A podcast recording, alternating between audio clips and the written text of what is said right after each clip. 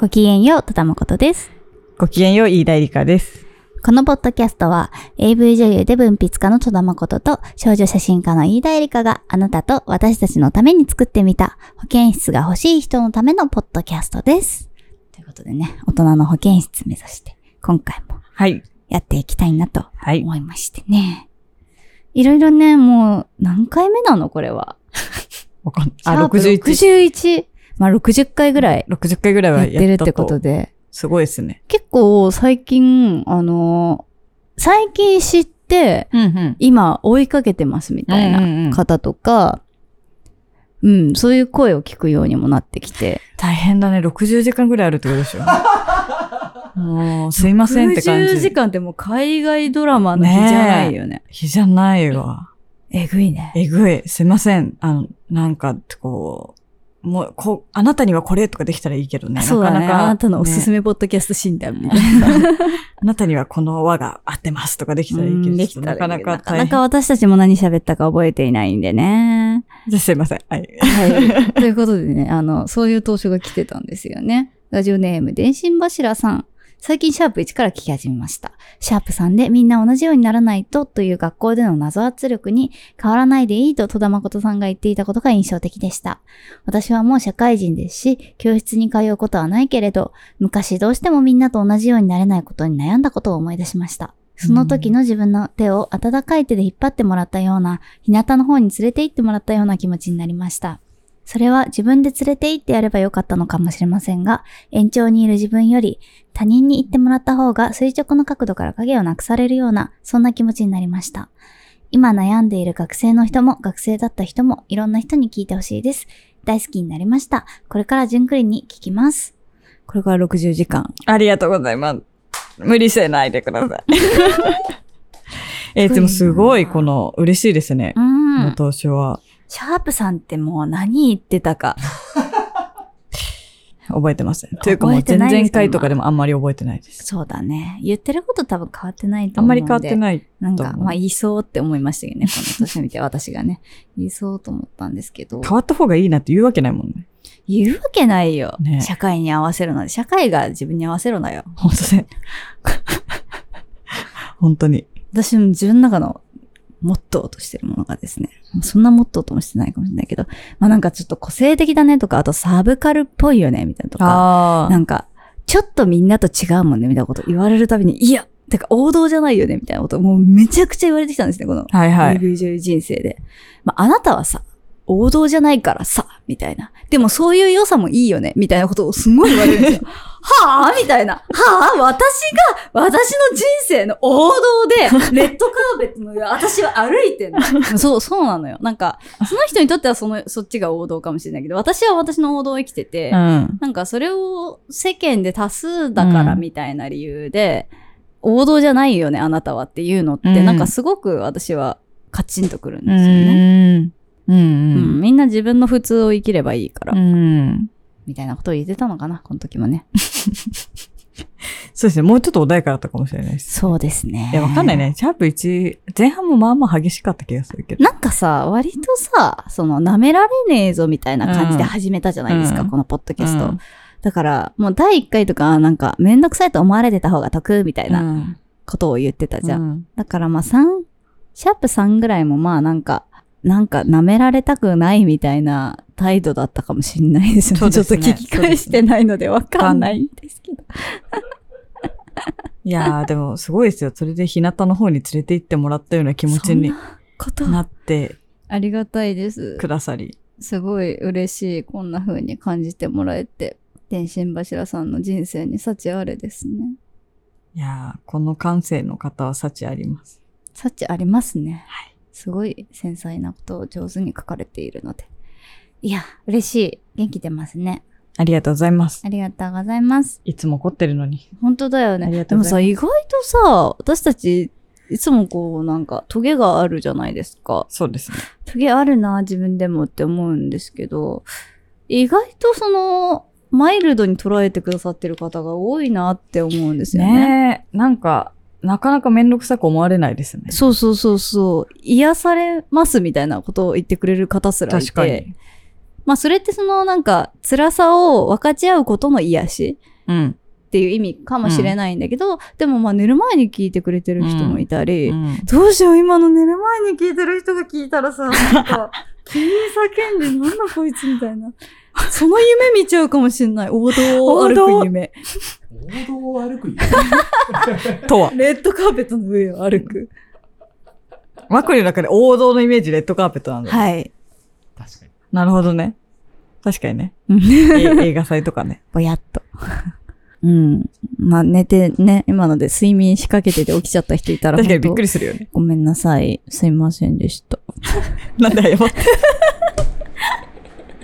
そう意外とその怖いと思われないっっていうのは、なんか、私はその舐められにもつながるから、怖いと思われたいっていうか、怖いと思われた方がマシって思っているんだけど、でもなんかどうやっても怖くならないみたいなのは、まあ、見ようによっちゃ得でもあるな、みたいなことも思うんですね。私髪ピンクにした時に、うんなんか私って顔がすごい怖くないじゃないですか。なんか。まあ自分が写真に写ってる、はいはい自分の写った写真見るとなんでこんな怖くないんだろうって思はいうんですね。はいはいはい。怖くなみたいな。あとなんか、マジでいい人そう。いい人そう。自分で自分の肖像を見て思う。うんなんだこのいい人そうな顔はと思う。まあいい人だからね。映っちゃうよいいね。人なのはそうなんだけど、でもなんか、顔の作りだけをシンプルに見ても、なんか、ちょっとでも笑ってるとすごい、なんかいいやつそうってなるわけですね。で、なんかそのビジュアルから来るイメージとは多分違う種類のいい人だから、私は。はいはいはいはい。と思うんですけど、まあ髪とかピンクにしても怖くなんないのね、うん見た目が。なんかそれは、なんか自分独自のバランスに見えてうんいいなと思ったんですよね。結構ハイトーンにやると、こう、なんか尖ってるように見えすぎちゃううビジュアルの人も多分いるだろうし、うんなんか意外と、なんか自分にしか出ない謎の空気みたいなのはいがはいはい。あるなと思って、怖くない顔もまあ、いっか、ぐらいにはうん最近思えてきてますね。え、めっちゃいいことですね。いいことです。そっか、バランスが。バランスが。なんかそのバランスを取ろうとして私結構、なんか服とかはおとなしく見えない服を、あ来たりとかなるほどね。そうそうそうそう、してるんですよね。なんか、はいはいはい総合的に見て、ちょっとでも自分の、なんか内面に近づくといい。はいはいはいはい。それこへそー数回前にやってたそうそうそうそう、魂のビジュアルと、外見のビジュアルを揃えるみたいな。それをなんか、ちょっと空気感だけでも似せとこうみたいあーそうな。だね。完全に魂のビジュアルにはなれないから、うん。そうだよね。でもなん、なんとなく印象を変えるとかはやっぱりできると思うので、うんうんうんうん。その工夫もまあ楽しいっちゃ楽しい。ファッションっちゃファッションだからね。うん。うんうん。じゃあ当初もう一通いきますか。はい。ラジオネーム、ももちゃんさん。多田さん、飯田さん、そして長谷川さん、ごきげんよう、ももちゃんと申します。私は17歳で高校に通っています。今回困ってることがあり投書させていただきました。もしかしたら飯田さんが以前お話しされていた男性のことを思い出させてしまうかもしれません。申し訳ないです。本題に入ります。今年に入り、ある男の子から LINE を追加され、話すようになり、電話をする仲になりました。私にとって気になる存在になっていたこともあり、夏休みに入り遊ぶことになりました。そして遊んだ日の帰りに電車に乗っている時にセクハラのようなことをされてしまいました。とても怖かったです。その後、友達にこのことを話すと、その男の子、〇〇ちゃんに好きって言ってるよ。何股かしてるんじゃないと教えてくれました。男の子本人に事実確認をしたところ事実でした。そこで、私が体を触られることは嫌だし、好きだと言われて裏切られた〇〇ちゃんの気持ちを考えたことはあるのかというと、違うんだ、分かってくれと言って、1日に20件近く電話をかけてきたり、30件近くメールが来ます。このような経験はなくて、どう対処したらいいのかわかりません。どうしてこうなってしまったのか、もっと上手な方法があったのではないかと思い苦しいです。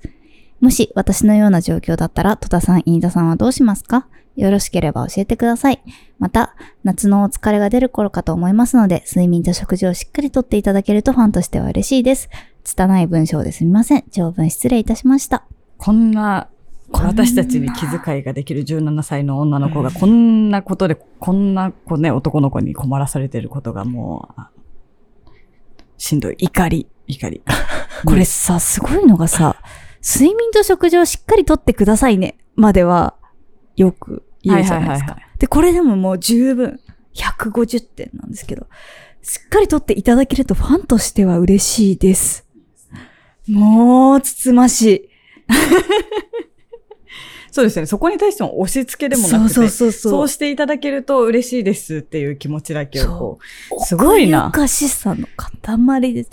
美ですね。人間三回目ですねビューティーです。本当に3回目。う、多分あの、まあ3回目だよね。魂年齢は多分、あの、プラス150歳ぐらい足しといていいと思うんあでると思う。本当に。いるんですよ、そういう。あるから。これだって、ももちゃんさんの3倍ぐらい生きてても、これが言えない人って、本当にいますから。全然いますね。いますから。だから本当なんか、体の年齢と魂の年齢は別なんで、ね。そうなんですよ。本当にね、なんか本当こんな、こんな、こんなさ、なんか素敵な方をね、素敵な方に対して、その、なんかただセクハラする相手のような、なんか、ものとして見れる、この男の子どんだけ鈍いねんと思う。まあなんかこの男の子、だから、まあほちょっと想像ですけど、そっち、年上というより多分だいぶ近いですよね。多分高校、大学生とかに手を出されてるっていうよりは、多分同じ高校なのか、近いちょっと環境の同世代の男の子で、ちょっとその、女の子と仲良くなるっていうことに、ちょっとハマっちゃってる。うーん。なんか結構、その子にとっては、女の子と仲良くなるイコール性的なとこに結びついちゃってんの完全に女の子がそういうのだし、多分年齢的にもそれが加害になるってことを分かってないうーん。年だろうなってちょっとは思いますけど、うんまあ、まず第一に、どう対処したらいいのか分かりません。どうしてこうなってしまったのか、もっと上手な方法があったのではないかっていう、この、うんこういう里い子ほど自分を責めてしまいがちなんですけど、100悪くない。そう100悪くない。本当に悪くない。これだけちょっと強めに言います。本当に何も悪くなくて、あなたは今被害に遭ってるだけです。それが、これちょっと、あの、きつい、あの、被害に遭ってますって言われちゃうのきついと思うんで、ちょっときつい言い方になっちゃいましたけど、でもなんか本当に人生にはなんか対処のしようがなかったこと、本当の理不尽っていうのがあって、でも本当に残念ながらこの世界はそういうことがすごくあって、で、途中でどうにかできなかったのかって自分を責めるんだけど、うんな、ないんですよね。本当に何にも悪いことしなくても、そう、あの、いきなり自転車にぶつかられるとかそういう事故ってわかりやすいんですけど、うんうんそれとほぼ同じなんですよ。うんうんうん心理的なもので、身体性が伴ってないから分かりづらいんですけど、うんう心理的に事故られたんですよね、これは。でもこの男の子とか、その、まあ、自覚なく加害するつもりで仲良くなってるから、女の子と。いいや、そうだね、なんか。割、と本当なんか、その、うん、本当に加害者だなと思性的な目線を向けるっていうことと、人を好きになるっていうことがごっちゃになっちゃってる状態で。で、多分その自分のその行為で、その行為でスキンシップを取ることが加害じゃないと思っちゃってる行動だと思ってて、こういう感じの。そこに対するさ、性教育が全然なされてないわけじゃん。そうですねそうですね性的なことをするには性的同意がいります。うんそれがない場合は、加害になりますっていうことを誰にも教わってなくって、うんで、みんななんとなくの友達同士の。うん。うんでも、この年頃の男の子なんてもう勝手に予想で話しちゃうけど、うん。なんかいかに女性と関係を持ったかとかを、なんか自慢にしちゃうぐらいの、うんうんうん大学生ぐらいまで全然いますね、うん。そういう。感覚でうん。集団ができていたりするから、うん。で、そこにみんなが疑問を持ってないわけじゃないと思うし、あの、おかしいなって思ってる子も中にはいるかもしれないんだけど、それでもなんか飲み込まれちゃうほどなん、なんだろう、集団っていうのは強いから、うんなんかそういう意味でだんだんそういう感覚が養われてきちゃうんだろうなと思うので、本当にまず性教育を本当に改めないといけないのはもちろんそうなの。そうで、あの、これはセクハラだったんだろうかって、ちょっとそこさえね、今なんかすごい優しいですよね。すごい、この男の子のことを一回も悪いって言ってなくて、うん。なんか、言って、もう全然いいことをされてしまってるので、うん。あの、うちらがたまに最近話題に出してる、あの、Me&You さんがやっている、はいはいはい。私たちのスリープオーバーっていうので、セクハラ界のポッドキャストがね、うんうん。あるんで、それすごくあの、わかりやすく、そういうのを取り扱ってる法法的な話からしてくれてたりとか、結構その、まあ、体験談聞くと辛い時もあるかもしれないんで、でもだいぶ優しいポッドキャストなんで、うんうん。よかったら聞いてみてほしいなと思ったんですけど、あの、そこでも言ってるんですけど、セクハラってされた側がセクハラされたって思ったらセクハラなんですよね。その、加害者側の視点とか関係なくて、うんうん。そうですね、ちゃんと質問に答えますね。えっと、戸田さん、飯田さんだったらどうしますかってことなんですけど、うんまあこれ、その相手がどのぐらいの近い環境にいるかで、うんちょっと対応が難しい、あんま、り、その、そういうことをされたことが、例えばクラスとかに知られると困るとか、のがあると、言いづらいとかあるかもしれないんですけど、一人で抱えるのが一番まずくて、信頼できる人に、私だったらまず話す、あの、普通に20件近く電話かかってきたりとか、30件近くメールって、行き過ぎると全然ストーカーなので、うん、異常な事態であることはもう、ここに関しては誰が聞いても異常だなって思うと思うよね。もしまだ誰にも言えてないんだとしたら、信頼できる人を選んで、うん。共有していった方がいいです。それはもう、あの、もっとひどいことに何かが起きてしまった時とかに、な、誰にも共有できてないと、その時に、周りが対処できない。うんうんうん。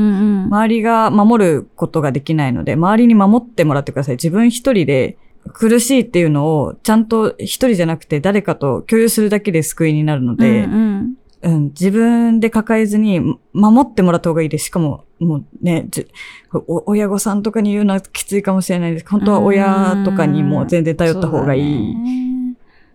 下手すると全然、ね、あんま大げさにすることが自分に対して心理的負担になることもあると思うんで、うんうんそれは本当大丈夫な範囲で、でも一人で抱えずに、あの、こういう状況であるってことを私は割と周りの信頼できる人にすぐ言いますね。うん。それだけで、うん、少し守ってもらえる保証があるので、う。うんん、周りに守ってもらってほしい。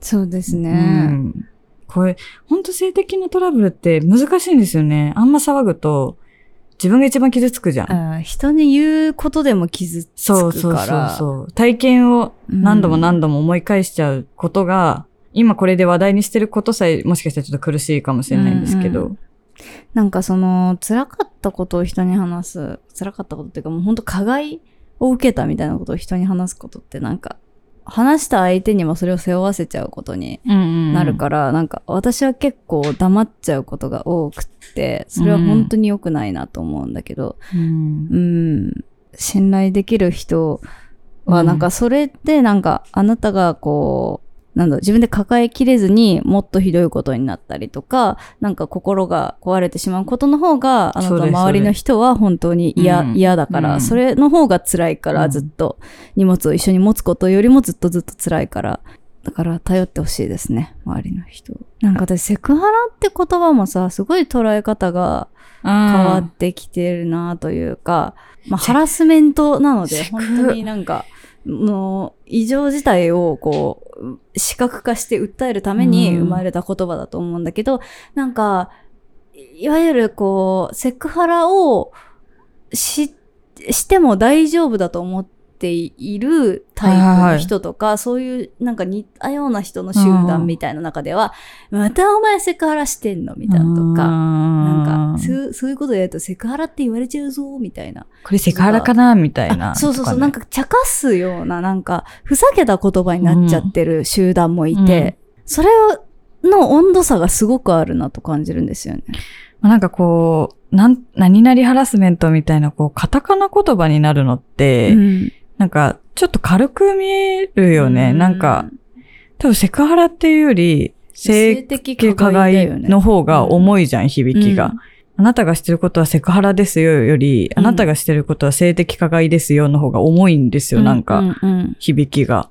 日本でつい、こう、社会問題化してるもことに対して、名称つけて、デフォルメしがちなんですけど、カタカナ言葉にするよね。しがちだけど、そうじゃない方がうん。の方がなんか意味がしっかり伝わるうん。なとは思うし、なんかそれをこう、ハラスメントもいろいろ細分化されてきて、うんそれは本当に今まで、あの、あっても訴えることが難しかったものに、まあ名前をつけてやっと訴えることができる人とか、それで共通言語を持って、うんこれ辛いよねって言えるようになったりとか、それはやめようって言えるようになったっていういい側面はすごくあるんだけど、あの、なんか本当ハラスメントの被害に遭っていない人とか、なんかその重さがわかんない人にとっては、何でもかんでもなんとか腹じゃんみたいな。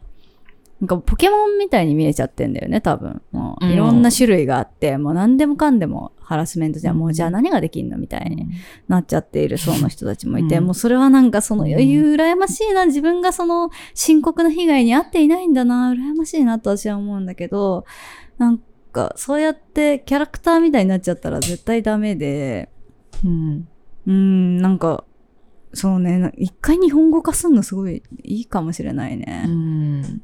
性的加害ってなるとなんかうん加害を加えたことにもうちょっとうんやばいんじゃないかってなると思うんだよね。うんセクハラって捕まんなそうじゃん。うん。確かに確かに。うん、法律で裁かれなさそう、んなんか気持ちの問題に感じられちゃう。うん。それがすごいそのこの言葉ってすごい難しいなと思うんだけど。そうだね。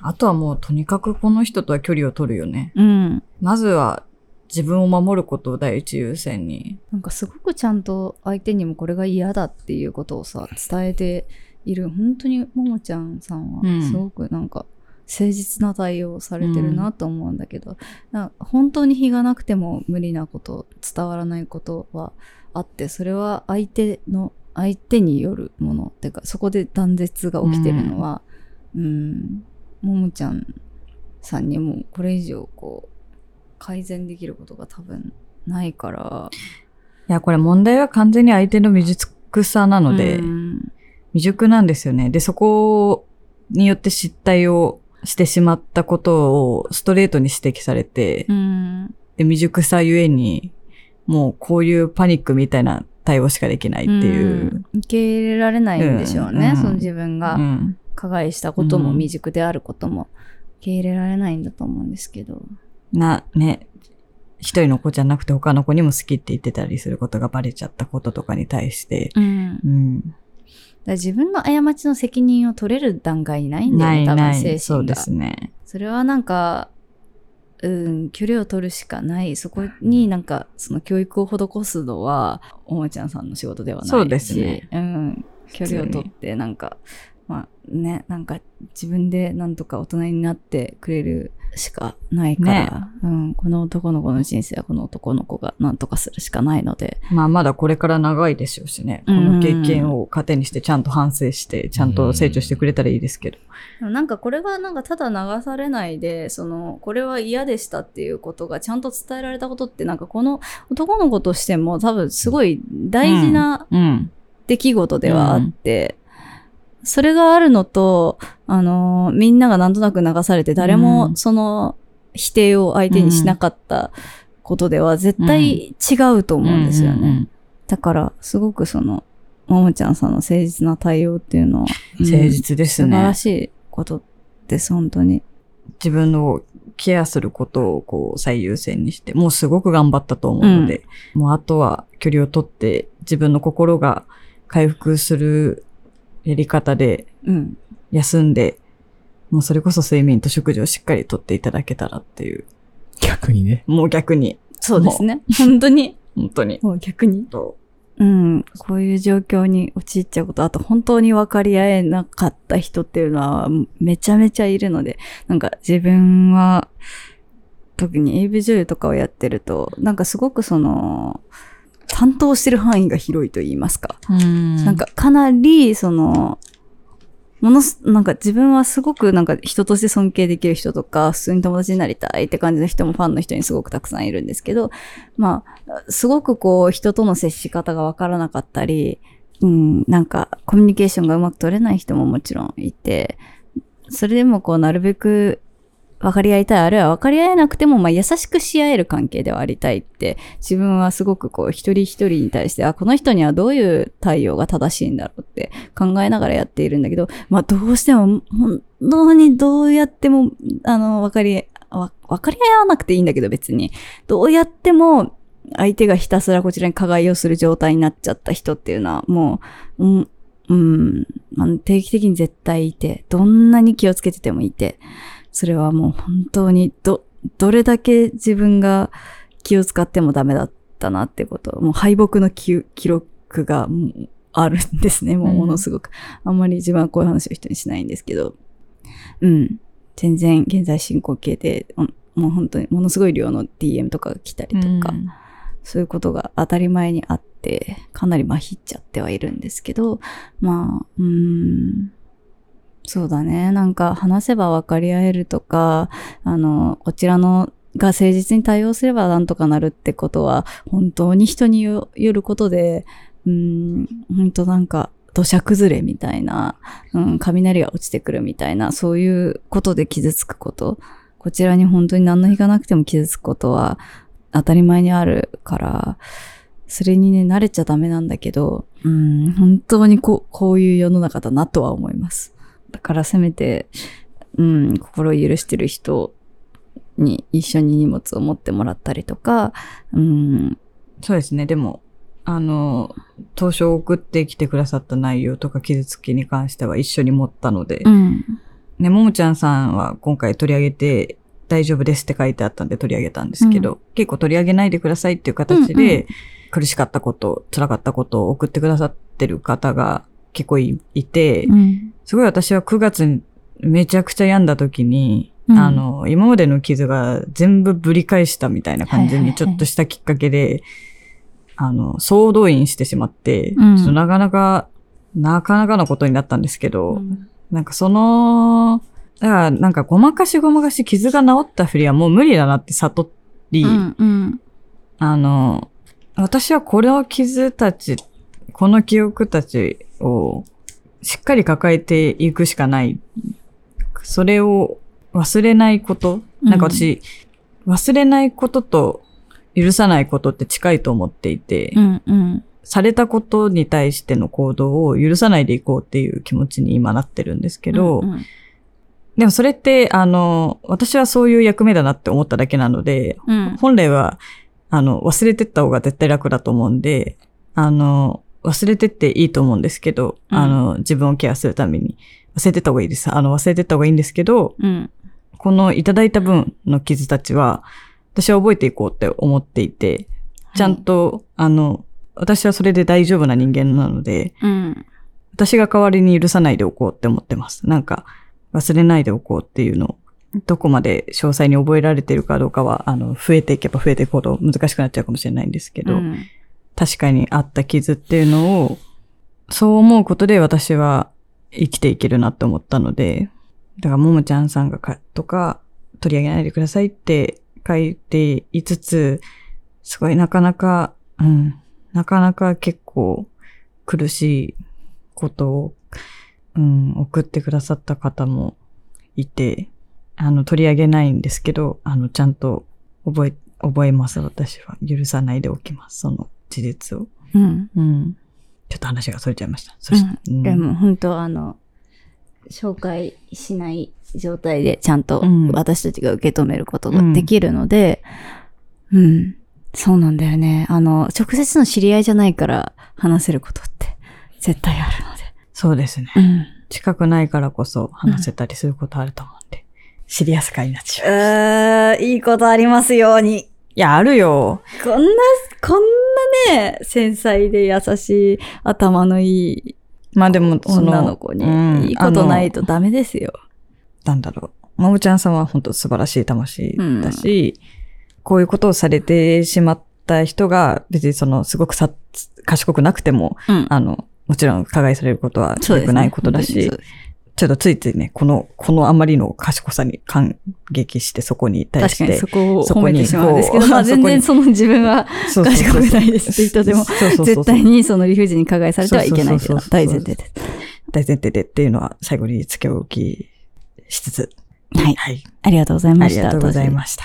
ということで、引き続き、当初を募集しています。はい。概要欄に Google フォームが軽いのでも全然大丈夫なんで。あ、そうですね。あ、そうですね。この流れだといや、すごい。本当に、あのあの、辛いの送んなきゃいけないって思っちゃうかもしれない。あの、一個紹介しますね。ラジオネーム、抹茶ラテさん。いつも楽しく拝聴させていただいております。長谷川さんのお声を、シャープ54、53で改初めて聞いたのですが、私はもう長谷川さんのファンです。わーい。穏やか。で聞きやすいお声や抽象的なことも具体的な表現に言語化する能力、様々なことに 理解も深く、そして楽しそうな笑い声。ラジオ好きの私には全てが素晴らしく、またぜひポッドキャストにご出演していただきたいと思いましたす。ごい。少しずつ気温も下がり、過ごしやすい時期になりますが、季節の変わり目ですので、ごどうぞお体にはお気をつけください。今後も配信を楽しみにしております。長谷川さんどうすか？いやー、実尊心爆上げですね、これ。ありがとうございます。ありがとうございます。いや、そうなんです。長谷川さん本当にすごい人なんおで。邪魔しました、うん今日も。すいません。本当あーありがとうございます。はい。あの、こういうね。こういうメッセージあるとシンプルね。感想とか、うんこの回めっちゃ面白かったですとか、うん好きですみたいなのとかも、全然何でも大丈夫です。はい。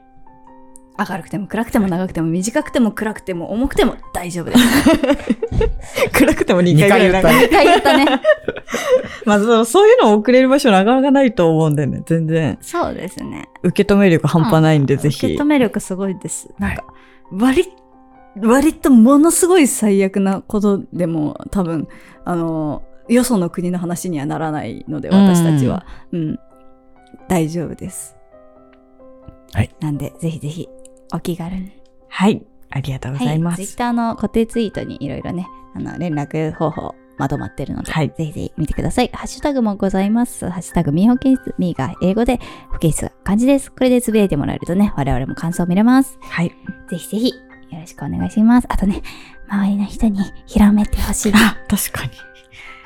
この回広めるとちょっと大変かもしれないんで。この回よりなんか、人によってはダメージあるかもなんで、あの、ポップなやつを。チョコの話とかしてるやつとか。1個前とか2個前ぐらいを広めてほしい。よ です。